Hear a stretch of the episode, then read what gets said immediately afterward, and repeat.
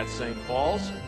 We welcome all who are with us in the gymnasium here this morning. For those of you here in the gymnasium, we have sheets over on the side, per usual, that have the lessons printed out on them. And we welcome also, of course, our radio audience on 850 KFUO AM and also worldwide at kfuo.org. Today we are going to continue our tradition of looking at the scripture lessons that will be assigned for next Sunday.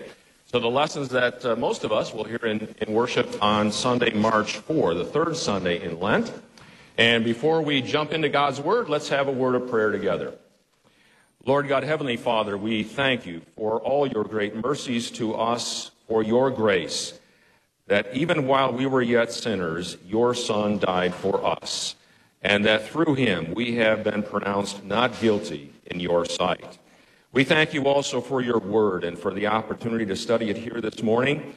We pray you send your Holy Spirit to, to bless our study, to lead us into deeper knowledge and truth concerning you and your will for us as your children here. And we pray these things in Jesus' name. Amen. All right. We'll take a look. First of all, we're going to our Old Testament lesson is going to actually be the Ten Commandments. So uh, I see a challenge here of uh, not saying too much so that we don't we don't even get to the other lessons, and I'll try to I'll try to restrict myself a bit. But uh, this is the, the, next Sunday. We'll we got all ten. I kind of wish these were divided up a little bit. You know, maybe maybe three consecutive Sundays, but they're all in one Sunday. So uh, we'll try to persevere and get through. Uh, let's read the collect first of all at the top of the page. This will begin for next week.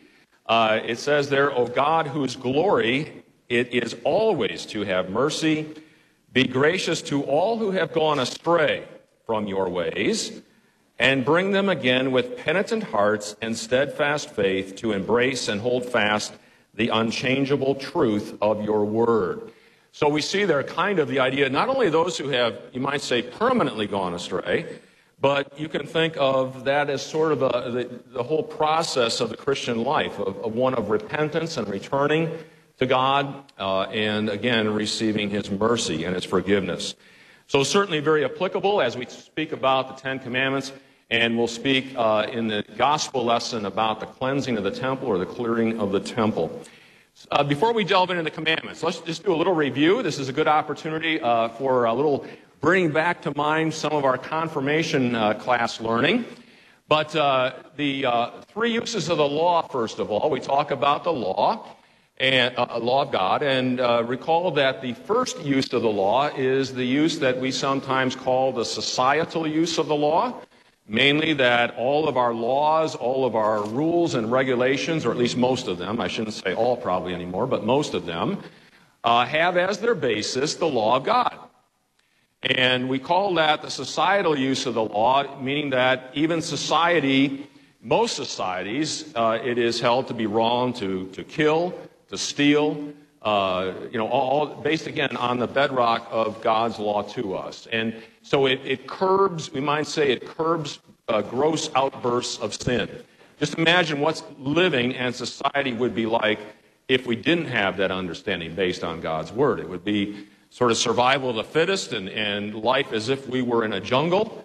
Uh, and, and, yet, again, God blesses us with His Word, and that law pertains to society. But then we have the second use of the law, and that is the one I think with which we're most familiar, and the one that uh, is is one of the chief uses of the law, and that is to show us our sin. Uh, the, we call that the, the accusing use of the law, or the accusatory use of the law. It tells me that I am a sinner. When I read God's word, I see my own sin in that word. Uh, as Pastor Smith said in the, in the sermon, if you were at the uh, 8 o'clock service today, that, you know, in, in, light of God's word, we're so bad that we wouldn't even know that we were sinners if it wasn't for God's word telling us that we are. I mean, that's how far gone we are uh, by conception and birth.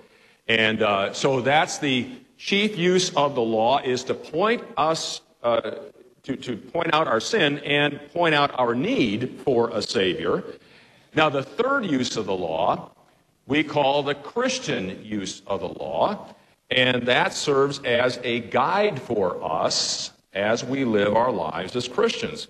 After God has called us to faith in Jesus Christ, and we now want to please Him, we want to live a life that's pleasing in His sight, we have to ask ourselves, well, what is pleasing to God?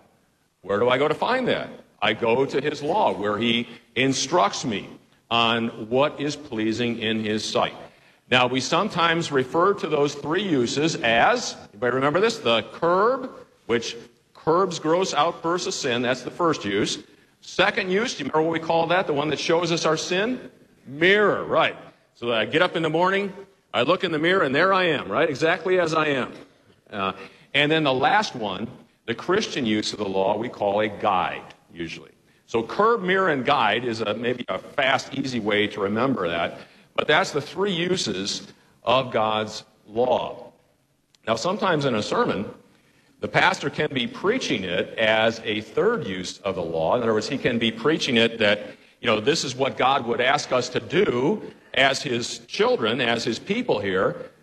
But when I think of what I've done and haven't done, that can change, can it? And it can hit me as showing me my sin. So these, these can, uses can go back and forth depending sometimes on what I have done or haven't done. The pastor may intend it as third use of the law to serve as a guide for us, but then it hits me and I think, uh oh, that's actually pointing out my sin to me. Okay? All right. Now, let's jump into the Ten Commandments themselves. And by the way, the Ten Commandments aren't the only law of God, but this is a good, uh, good point to talk about it.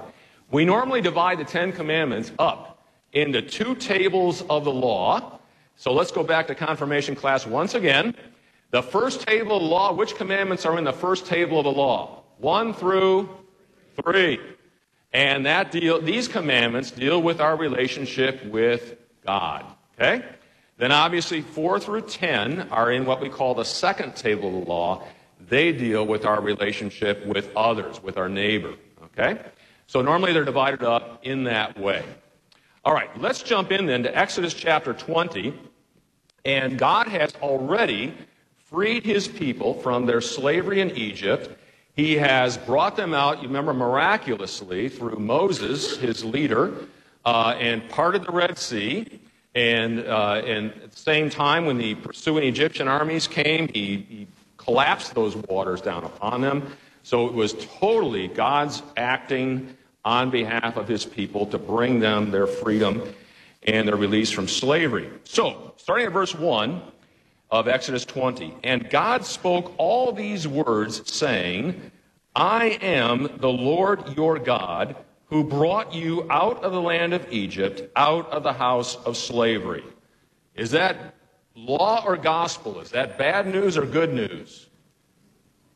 Good news. That's the gospel. The reason I say this is it's not that these commandments that he's going to give them, he's not saying to them, if you do this, if you do these things, then I will be your God, and then you will be my people. He's already claimed them as his people. He's already led them out of their slavery in Egypt. Okay? So sometimes these are misunderstood by people that, well, I've got to toe the line, and then God will love me. Then God will receive me and be my God, and I'd be his uh, child. No, God's already called his people. Okay? Kind of parallel to the epistle lesson for today, where Paul writes in Romans 5, while we were yet sinners, Christ died for us. All right. So, first commandment you shall have no other gods before me. Literally, if we were translating it uh, from the Hebrew, it would be, You shall have no other gods before my face, or in front of my face, is the way it, it literally translates, okay? And going on, just to fill out here, uh, verse uh, uh 4 You shall not make for yourself a carved image or any likeness of anything that is in heaven above, or that is in the earth beneath, or that is in the water under the earth. You shall not bow down to them or serve them, for I, the Lord your God, am a jealous God, visiting the iniquity of the fathers on the children to the third and fourth generation of those who hate me, but showing steadfast love to thousands of those who love me and keep my commandments. Now, one comment here. Lutherans and Catholics divide up the commandments in the same way. Uh, if you go to a Reformed church, you will find that they divide the commandments in a different way. For us, as Lutherans and Catholics, we take the first commandment to be, You shall have no other gods for me. And we take the second commandment to be, what's coming up yet, You shall not take the name of the Lord your God in vain. If you go to a Reformed church, they will take the same first commandment, I uh, have no other gods before me, but then see where verse 4 starts. They will make that commandment number 2. We take verses 4, 5, and 6 simply to be commentary on the, what we say is the first commandment. Okay? So there's a, I just want to point out to you there's a difference in numbering. And sometimes, uh, you know, you'll look at a list and you'll say, wait a minute, that's not, that's not the way we learn the commandments. Well, then you've got to say, well, gee, then do the Reformed have 11 commandments? No. They combine all the command, our commandments 9 and 10. The way we look at commandments 9 and 10, dealing with coveting, they combine all that in one commandment, okay? So we start out the same. We part ways at commandments 2, uh, 2 and, well, 1 and 2, and then we come all together again at the end. We both have 10, and again, it's the same Word of God. It's just a different way of dividing it up, okay? There's, not, there's no right way or wrong way. It all ends up in the same, in the same way, all right? Now, uh, this first one is, of course, the most uh, important in a couple of ways. First of all, it's ironic that God says you're not to make any uh, carved image, any likeness of anything. What are the people of God just a few chapters away from doing there at Mount Sinai at this point? What are they going to do? Make a golden calf. I mean, this is just so ironic that God tells them this and they're about to make a golden calf. And, uh, you know, almost comical that uh, they bring all their gold, and remember, Aaron uh, assists this whole process. And then when Moses comes down to confront Aaron, remember what he says? Oh, I don't know, you know, we just put all this gold into the fire, and out came the golden calf. And it's, it's almost comical to read, as if I didn't have anything to do with it, don't blame me. Uh, and, and yet, you know, again, uh, it just seems like when you look at human history, that we are so prone to make false gods. They're not really gods, are they? There's only one God, but to make false gods. I often, uh, you know, I've done this in a sermon before. I said, you know, we, we look at the people who made a golden calf and fell down and worshiped it and say, really? You really thought that was a God who brought you up out of the land of Egypt? And then I'll say something like, Isn't it good that we don't make gods out of metal today and fall down and worship them? Or do we? Yeah? Uh, you can make almost anything into a God, a false God in your life. And again, I hate to harken back to, uh, I don't hate to harken back to confirmation. What does Luther say? Uh, we should do what? Fear, love, and trust in God above all things, in his explanation of the first commandment. Now, can we all perfectly do that 24 hours a day, seven days a week? Unfortunately, not I wish we could. Pray that we could. Um, and also, Luther had another insight that if you break commandments 2 through 10, which commandment have you actually broken before you've broken 2 through 10? One. How so? Who have you made a God? Yourself. Yourself. You've said what I want and what I desire is more important than what God wants and God desires. And that's always the way with sin. It turns us in on ourselves and our own desires and our own wants and away from the true God. And remember, what was the very first temptation to Eve? God, Satan says, God just knows that in the day you eat of this, you'll be just like God, right? And unfortunately, that's been our desire ever since, ever since that fall into sin. Okay? So the first commandment is, it is no, uh, obviously very appropriate to be the first commandment. It is the basic uh, in our relationship with God. And then going down, you know, it, it, again, we take verses 3 through 6 simply to be commentary or more explanation on that first commandment, on uh, verse 3. And um, keep in mind verse 5. We're going to come again where it says, God is a jealous God. Now, some might misinterpret that. Now, wait a minute. God is a jealous God. How would we interpret that? In other words, God is not willing to share us with anything, any object, any person, any living or inanimate object. He alone is God and will not share us with any other false God. So that's kind of what, what that means, okay? Um, another thing I always like to point out is that in verse 5, it's not that where, where, it says there, visiting the iniquity of the fathers on the children to the third and fourth generation of those who hate me. It's, does God punish the grandchildren and the great grandchildren and the great great grandchildren for the sins of their uh, great grandparents? No. It's noticed there of those who hate me. They are still hating him at that point. And the contrary is true as well. He says, of those who love me and keep my commandments. Okay? So it's not that we transfer guilt. Uh, you're, not, you're not held for the sins of your great grandparents. Okay? All right. Let's go on to number two, second commandment, verse 7. You shall not take the name of the Lord your God in vain, for the Lord will not hold him guiltless who takes his name in vain. Now, what does it mean to take the, the name of God in vain? If we were going to explain that to a Sunday school child, how would we explain that? What does that mean? To take his name in vain or use his name in vain? No value, no purpose. Okay, so the idea of using it to no purpose, to no avail, uh, in, a, in a way that we're not, as Luther would say, uh, calling on him in prayer, praise, thanksgiving.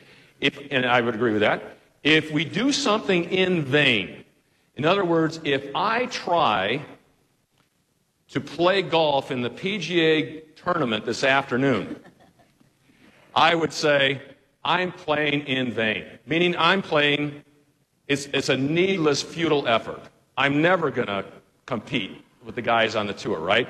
I, so when I use God's name in vain, I'm using it needlessly. I'm using it in a futile way when I do not have to, I'm not calling upon Him. I'm not addressing Him or thanking or praising Him.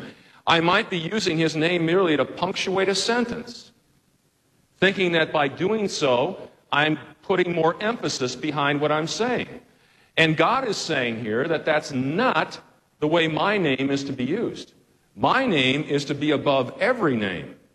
You only use it when you're speaking about me, teaching about me, or calling upon me. You don't use it in a frivolous, uh, sort of almost throwaway kind of, of way in our lives. And I know that um, this is one thing that, um, unfortunately, you hear uh, more often than we would like to admit. And I've even heard here on, on the church property.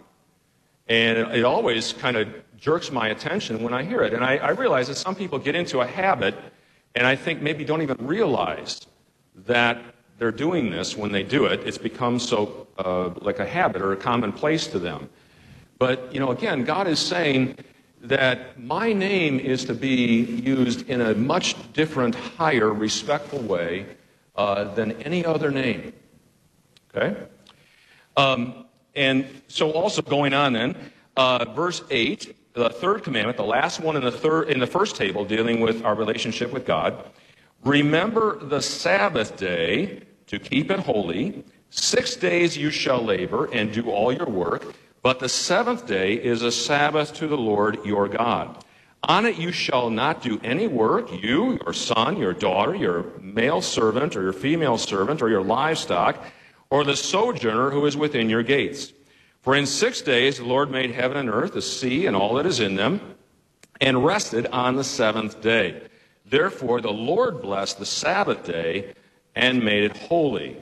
So, remember the Sabbath day. So, is, is God saying here all we do is we wake up on the Sabbath and we remember that it's the Sabbath? Is that, is that how we remember the Sabbath day? Obviously, more than that, right? In the scriptures, whenever God remembers something, it's always accompanied by action. In other words, it's not just that God contemplates something, remembers it. It always is, is resulting in action. Now, remembering the Sabbath day to keep it holy. Let me ask you this. Why did God build a Sabbath day right into his creation? Why, did, why would he bother to put a day of rest from our usual work activities right into his creation? The word Sabbath means rest. Why, why so? Why do you think? Scott? Yes, it's a foreshadowing of the eternal rest that comes through Jesus Christ, right? And how about our day to day activities here? What's that Sabbath really supposed to be directed toward? Not just that we don't work and sit around on the sofa, you know, watching PGA this afternoon, uh, or, or what's really supposed to be behind it? That time is, is dedicated to what? Our relationship with God, right? And just think, if we didn't have that, just, just think now how it is when we have a Sabbath day, right? How would it be if we didn't even have this in creation, right? And I'm not going to get on a rant about all the encroachments into the Sabbath day, uh, the, the scheduling of everything from sports activities and so on. I uh, just, you know, one comment that when I was growing up, you know, Sunday was a day when you, would, you didn't even think of scheduling, you know, like Little League Baseball or soccer or anything on a Sunday, because you knew you were, you were going to get a half a team to show up because everybody was in, in worship, at least in the morning, okay? And uh, again, we've seen that change uh, quite dramatically. Now, let me ask you this um, How do we uh, keep the Sabbath day holy? Luther again says, fear, love, and trust in God that we do not, what? We should fear and love God that we do not despise preaching and his word, but hold it sacred and gladly hear and learn it. So, how do we despise preaching and his word? Don't come to church would be the first obvious way to do it. I don't know if you uh, realize this. You can, you can violate this commandment even by coming to church. Okay? So not coming to church is an obvious one. Yeah, God's word is there and you know his his holy supper is there, but eh, I'm not going to bother today. Uh, second way, you come to church and you're not not even listening, right? Not even listening. Uh, third, you come to church, you listen, but don't believe it. You know, yeah, God says that, but eh, I don't think so. Fourth, you come to church, you listen, you believe it, but you don't apply it to your life, right?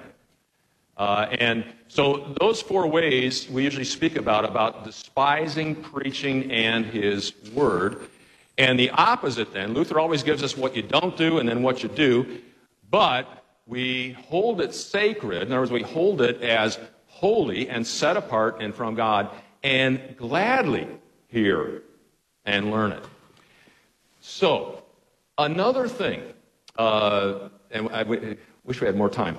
When, when I was growing up, and many of you, uh, you know what the expression blue laws means? That what is blue laws? On Sunday, what was open? Not much.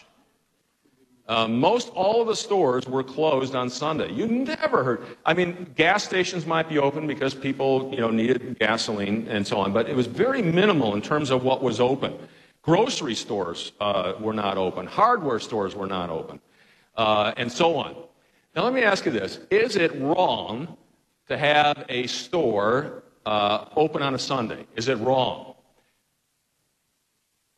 No. Well, we. I, technically speaking, it's, it's not wrong, is it? Because if, how do we keep the Sabbath day holy? By gladly hearing and learning God's word. As long as that can take place, right? Now, the, the parts I feel bad about are when stores are open and employees are required to work know, a number of hours that they simply can't. And that's how we, for example, at St. Paul's, have a service on Saturday night at 5 o'clock. I think that we looked at the origin of that. Uh, that would be the reason. And in other parts of the Saturday seems to be kind of a St. Louis thing in terms of when that other service is offered. Many other parts of the country will have a service on a Monday night or a Wednesday night or a Thursday night. But again, the idea is if you're going to be gone over the weekend, it's an opportunity to worship. Uh, the thing about Saturday night, it works well for those who may have to work, say, Sunday morning, Sunday afternoon. But if you're gone for the weekend, you're probably going to be gone on Saturday night as well. And that's the thinking behind it, like a Monday or a Wednesday or a Thursday, that, you know, it gives you maybe more opportunity. But at any rate, uh, you know, our church body, the Lutheran Church Missouri Synod, has not risen up in opposition to having things open on Sundays. Uh, again, that's, that's not the letter of the law. It is the, the positive is, you know, gladly hearing and learning the Word of God. And, and then a store can be open. Yes? Yes. The idea of a rest was uh, not doing any, uh, your normal work, your normal routine on that Sunday, but focusing that relationship on God. Now, by the time of, of uh, Jesus, this had been so legalized that the Pharisees, who were the main ones, and the Pharisees, you know, they had a good intention. Uh, it was strict adherence to the law of God. They felt this was pleasing in the sight of God. They were well intended in their heart, but what they had done was taken the law of God, and it was, you know, basically, it was man serving the Sabbath instead of the Sabbath there to serve man. In fact, that's exactly what Jesus says that man was not created for the Sabbath, but the Sabbath for man. So you had rules and regulations about how far you could travel from your home, and you couldn't go further than that circumference away from your home. Uh, you, they, they got all over, remember, the Pharisees got all, all over Jesus' disciples because they plucked grain as they walked along a road. Well, the Pharisees interpreted that that was harvesting. The separating of the wheat from the chaff, that was harvesting, and that was forbidden on the Sabbath day. And they confront Jesus about that. Uh, they confront Jesus about, about healing somebody on the Sabbath day. And, you know, it was, it, it was so legalized and became such a binding, restricting thing. And again, Jesus tries to get through to them that that is not the purpose that these rules were established for. Okay? So normal routines were to stop so that one could focus on relationship with God. Okay? And that's, that's kind of the, the reason for it. Okay?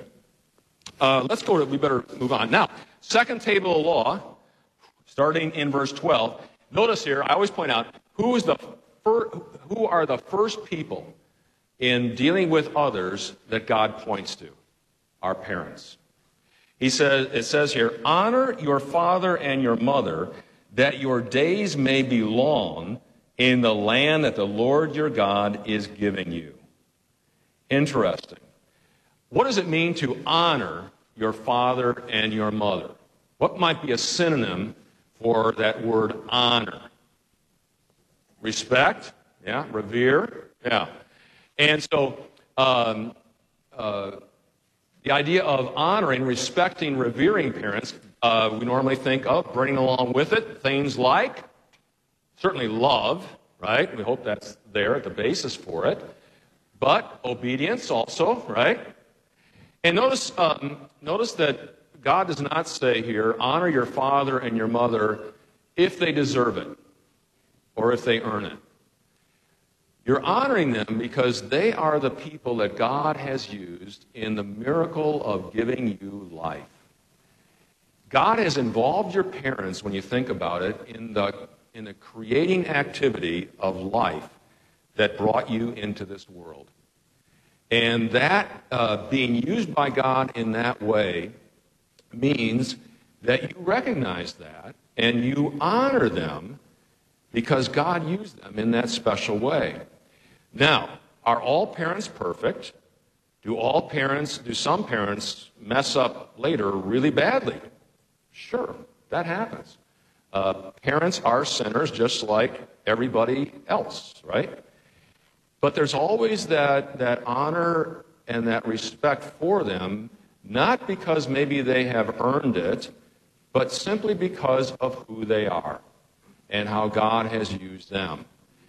Um, and we think about parents, God, beyond giving uh, us life, how else does God use parents? As His instruments, His agents in this world To do what for children? Teach them, especially, about the way to salvation, Him and the way to salvation.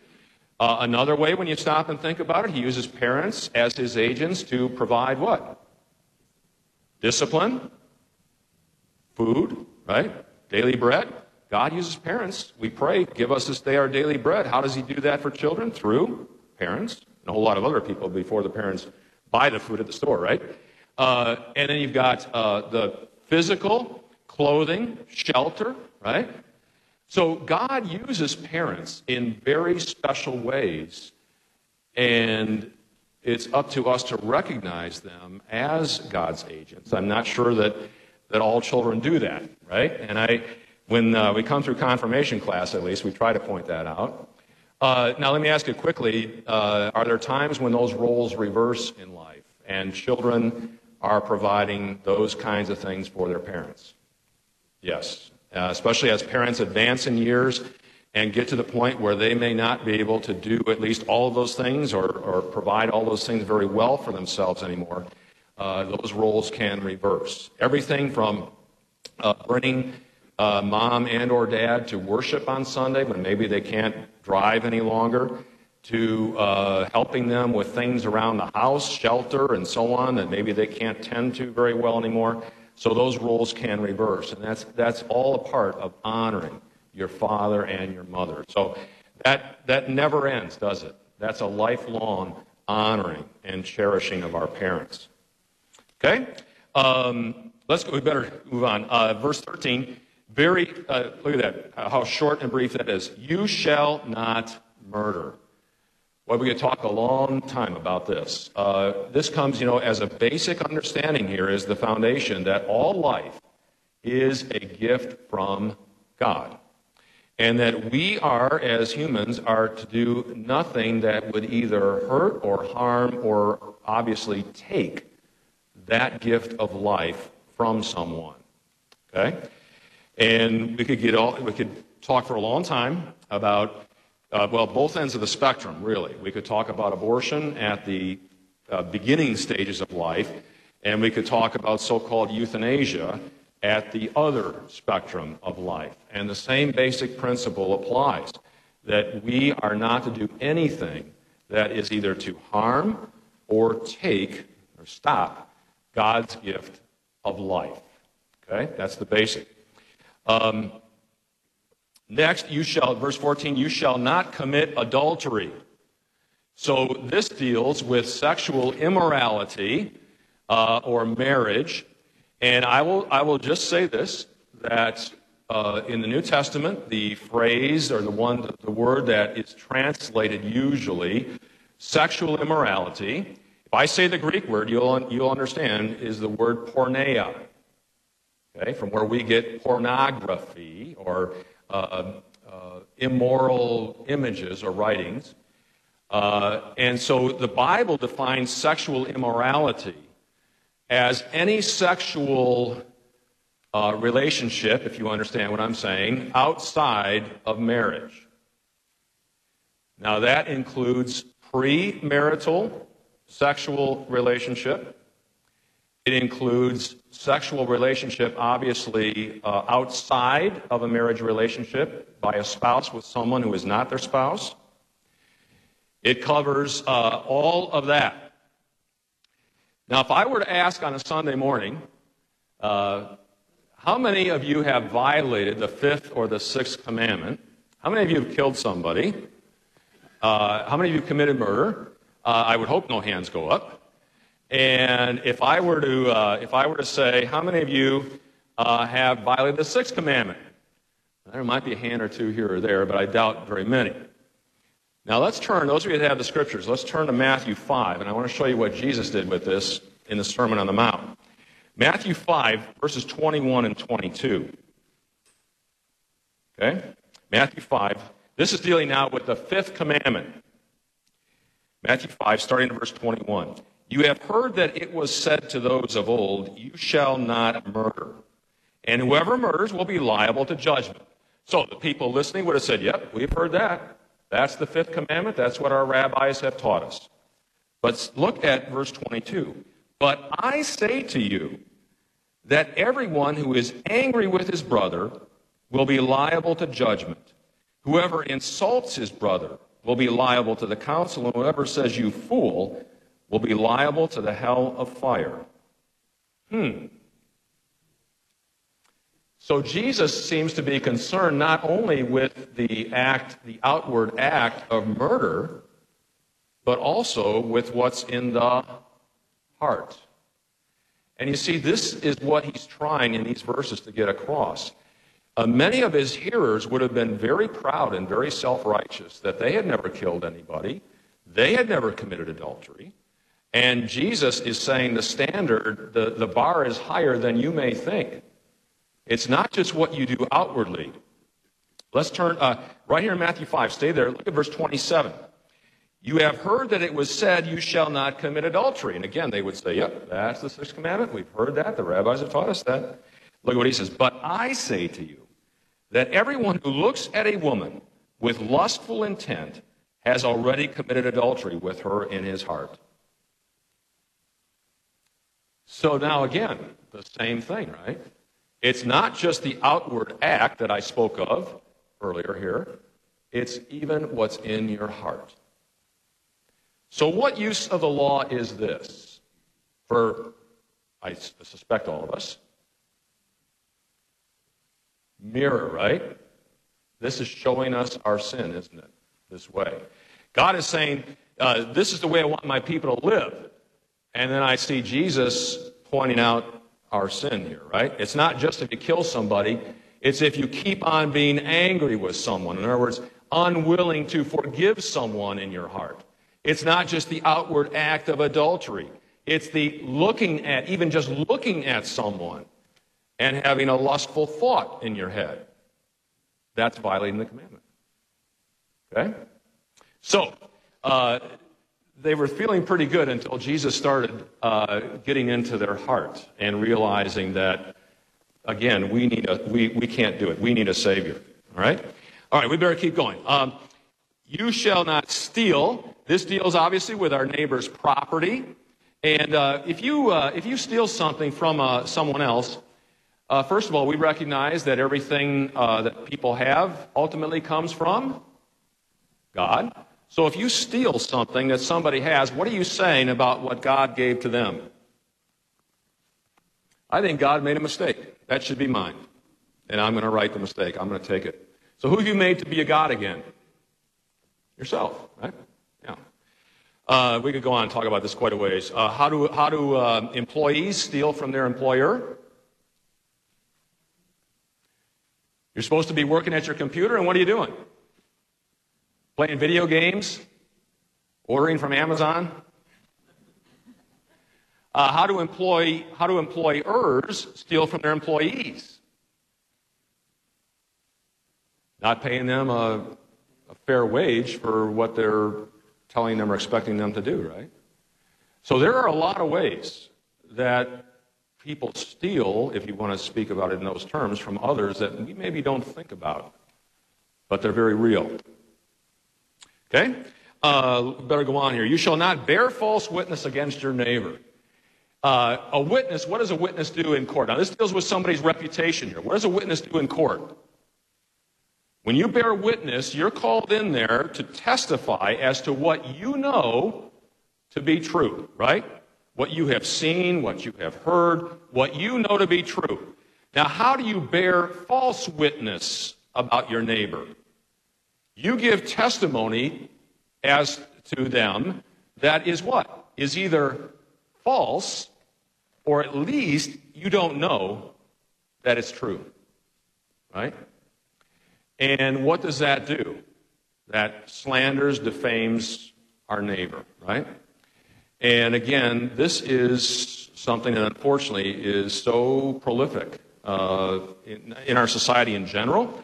We have uh, we have uh, certain communication pieces in our society that are, are designed to do pretty much just that pass, pass along uh, gossip or, or um, salacious news about someone.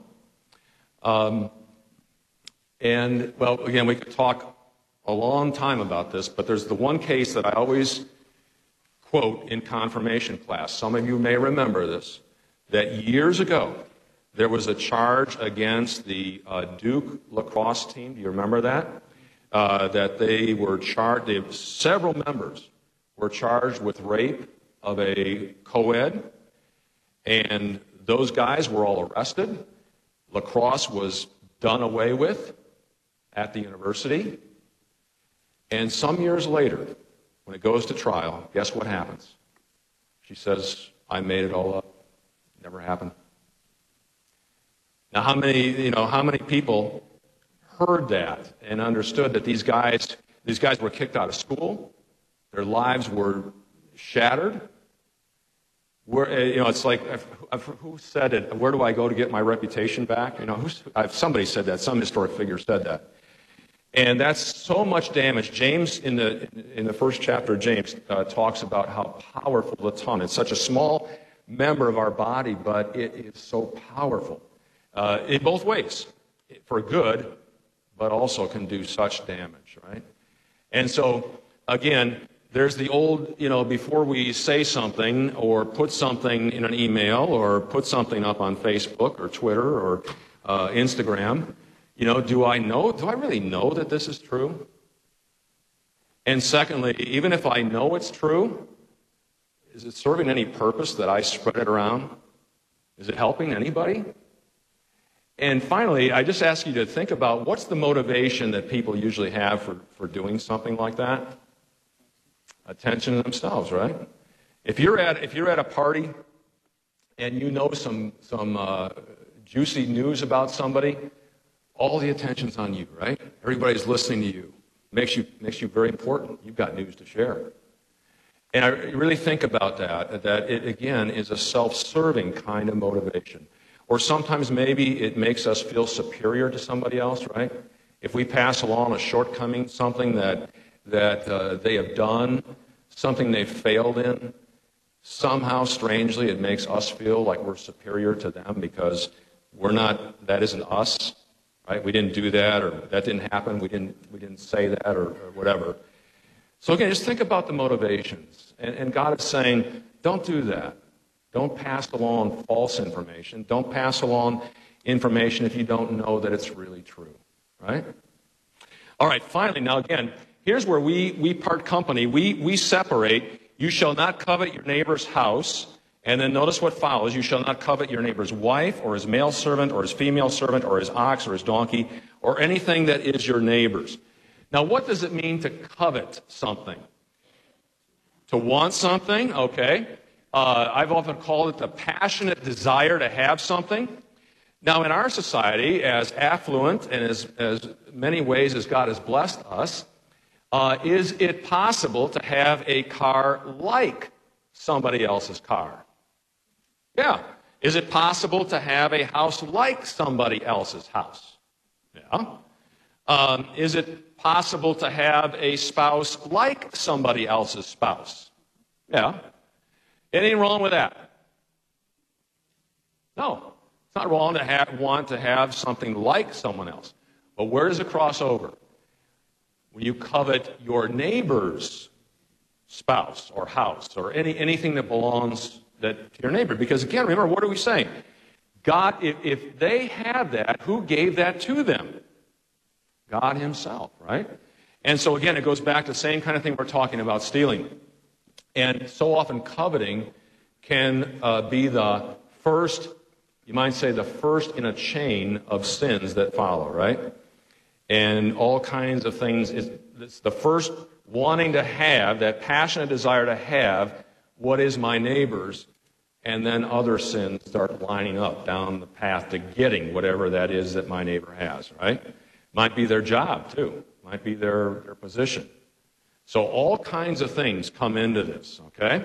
So uh, these are the uh, Ten Commandments, and as I suspected, we took a lot of time on this, but these have, a, I think, a lot of application for us. And remember again, God is not saying here, uh, you know, do these things and then I will love you, or do these things and then you'll be my child. He's saying to the Israelites, I already chose you. I already brought you out of your slavery. He's saying to us, I already chose you. My son already shed his blood for you.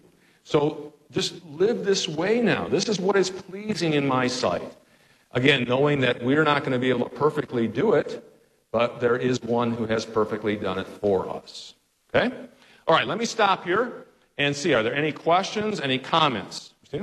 This, uh, the question goes back to the fifth commandment, thou shalt not kill. And the statement was made that the LCMS, the Lutheran Church of Missouri Synod, is not opposed to the death penalty. And uh, how does this not a violation of the fifth commandment, right? Is that your question? The answer goes to Romans 13.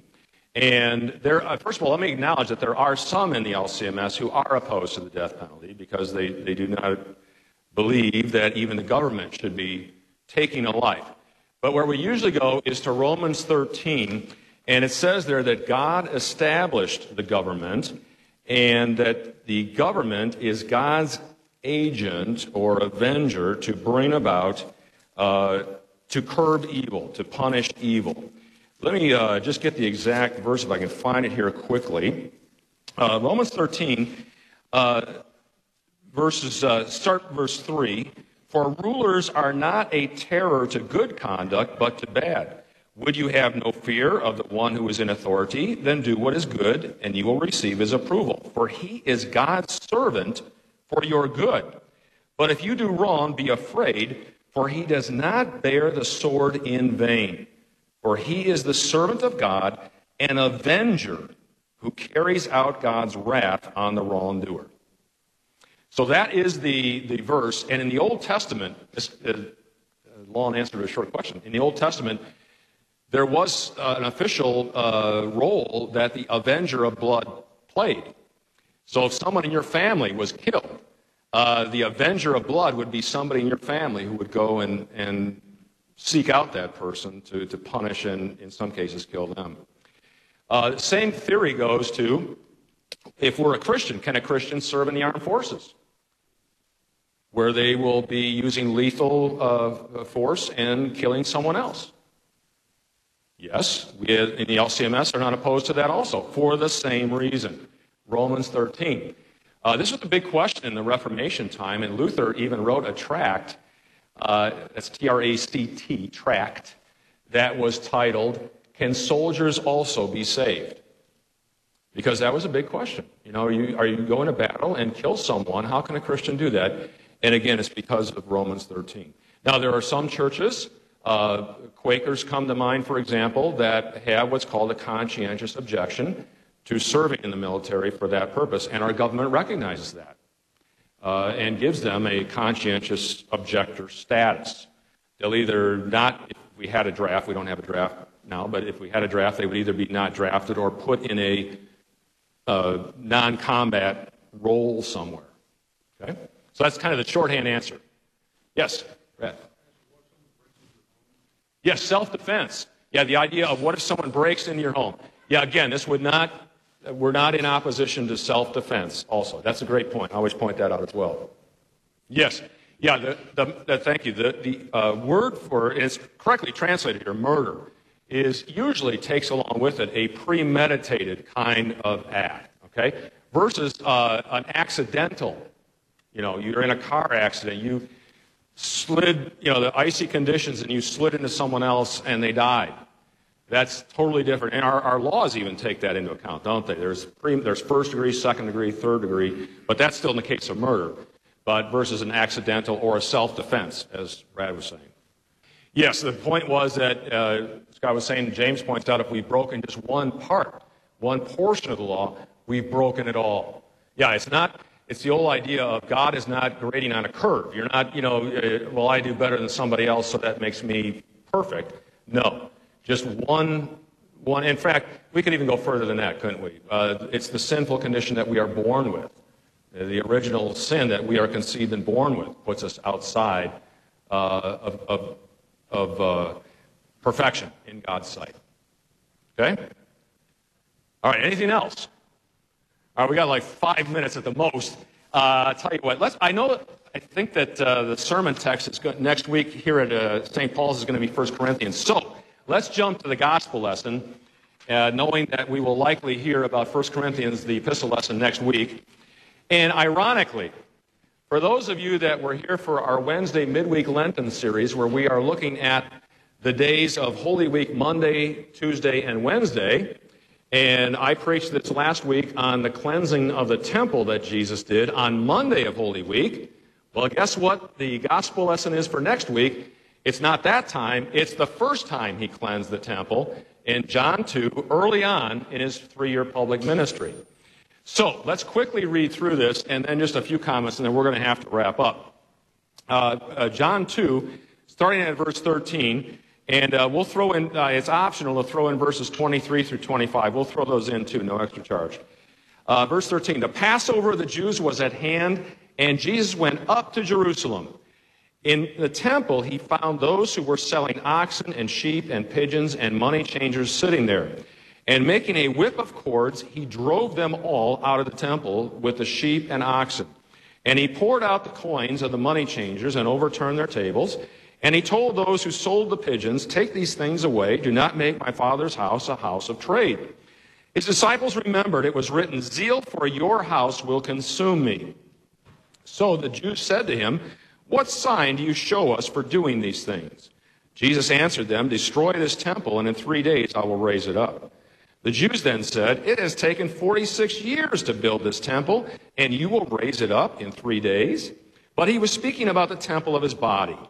When, therefore, he was raised from the dead, his disciples remembered that he had said this, and they believed the scripture and the word that Jesus had spoken. Now, when he was in Jerusalem at the Passover feast, many believed in his name when they saw the signs that he was doing. But Jesus, on his part, did not entrust himself to them because he knew all people and needed no one to bear witness about man, for he himself knew what was in man. All right, real quickly Passover time in Jerusalem. You got people coming from far and wide to celebrate the Passover. Why would you need money changers there in Jerusalem at that time? They're bringing the people coming from far and wide are bringing their currency and they have to exchange it for the shekel. The shekel was the only currency that was allowed to pay the temple tax. Well, for that convenience of exchanging your money right there in Jerusalem, you think the exchange rate's going to be favorable to you or favorable to the temple uh, uh, group, aristocracy? The latter. Yeah, very favorable to them. So, you're coming from a far distance and you want to sacrifice, let's say you want to sacrifice a lamb. Are you going to bring that lamb uh, 50, 50 miles to Jerusalem? No. Why? Might get hurt during the way, making it unacceptable as a sacrifice. It's a lot of trouble, you know? So, conveniently, there was a whole marketplace there. And you could, you could buy your animals right there. And guess what? They were pre approved for sacrifice by the priests. What do you think about the price for those? Yep, through the roof. And as I said on Wednesday, the worst part about this was not just the exchange rates and the inflated prices of the animals, it was where it was taking place. This stuff used to take place in the Kidron Valley, which is just east of Jerusalem. And some years before uh, Jesus' time, the aristocracy had moved it up into the temple precincts itself, and we think into the court of the Gentiles. The only place in the entire temple structure where the Gentiles could come and worship the one true God. And it was as if the Jews did, didn't care. They've got all this stuff going on here. How can the Gentiles worship there at all? And in the, what we talked about on, uh, on uh, last Wednesday, in the Gospel of Mark, when Jesus on Monday of Holy Week cleanses the temple, he says, he quotes from Isaiah 56 and says, uh, where God says, My house is to be a house of prayer for all nations, not just for the Jews. So twice he did this. And uh, quoting, you know, zeal for your house will consume me. This time he did it, they quote from that. The disciples remembered that. That's from Psalm 69. The other thing, just real quickly, Jesus says, uh, What authority do you, you give me? Jesus says, Destroy this temple, and in three days I'll raise it up again. And they took it to mean this huge structure that, that uh, Herod the Great, in about 20 BC or so, had started to improve incredibly and, and make an incredible structure. And they must have laughed at him and said, you, It's taken 46 years to build this, and you're going to restore it in three days. And John lets us know he's talking about the temple of his body. So there's one more prediction, right? That Jesus says he's going to rise again on the third day. Okay? Just like we had last week. So, uh, at any rate, uh, this uh, is on the front end of his three year public ministry. He does it again on the back end, on Monday of Holy Week. In both cases, the, the reasons are quite the same. All right, we're at the end of our time. I got to close. so let's close in with the benediction. May the grace of our Lord Jesus Christ, the love of God, and the fellowship of the Holy Spirit be and abide with you all. Amen.